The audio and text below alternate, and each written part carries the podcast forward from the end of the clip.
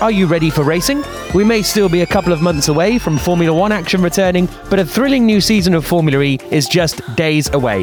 There are new cars, new manufacturers, new races, and new driver lineups to get excited about, and the best way to keep up with all the action is to follow or subscribe to the Race Formula E podcast.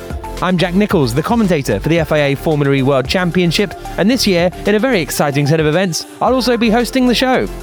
Each episode, I'll be joined by the likes of the race's man in the paddock, Sam Smith, and fellow Formula E expert Andrew van der Berg to break down all of the race action and bring you, our lovely listeners, the stories that matter. We'll also have feature interviews and reaction from the biggest names in the series, including drivers and team bosses.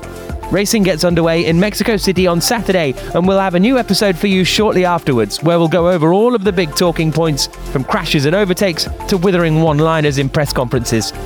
So if you don't already, hit like, follow, or subscribe in your podcast player of choice and join the Race Formula E podcast for a season of fantastic electric racing.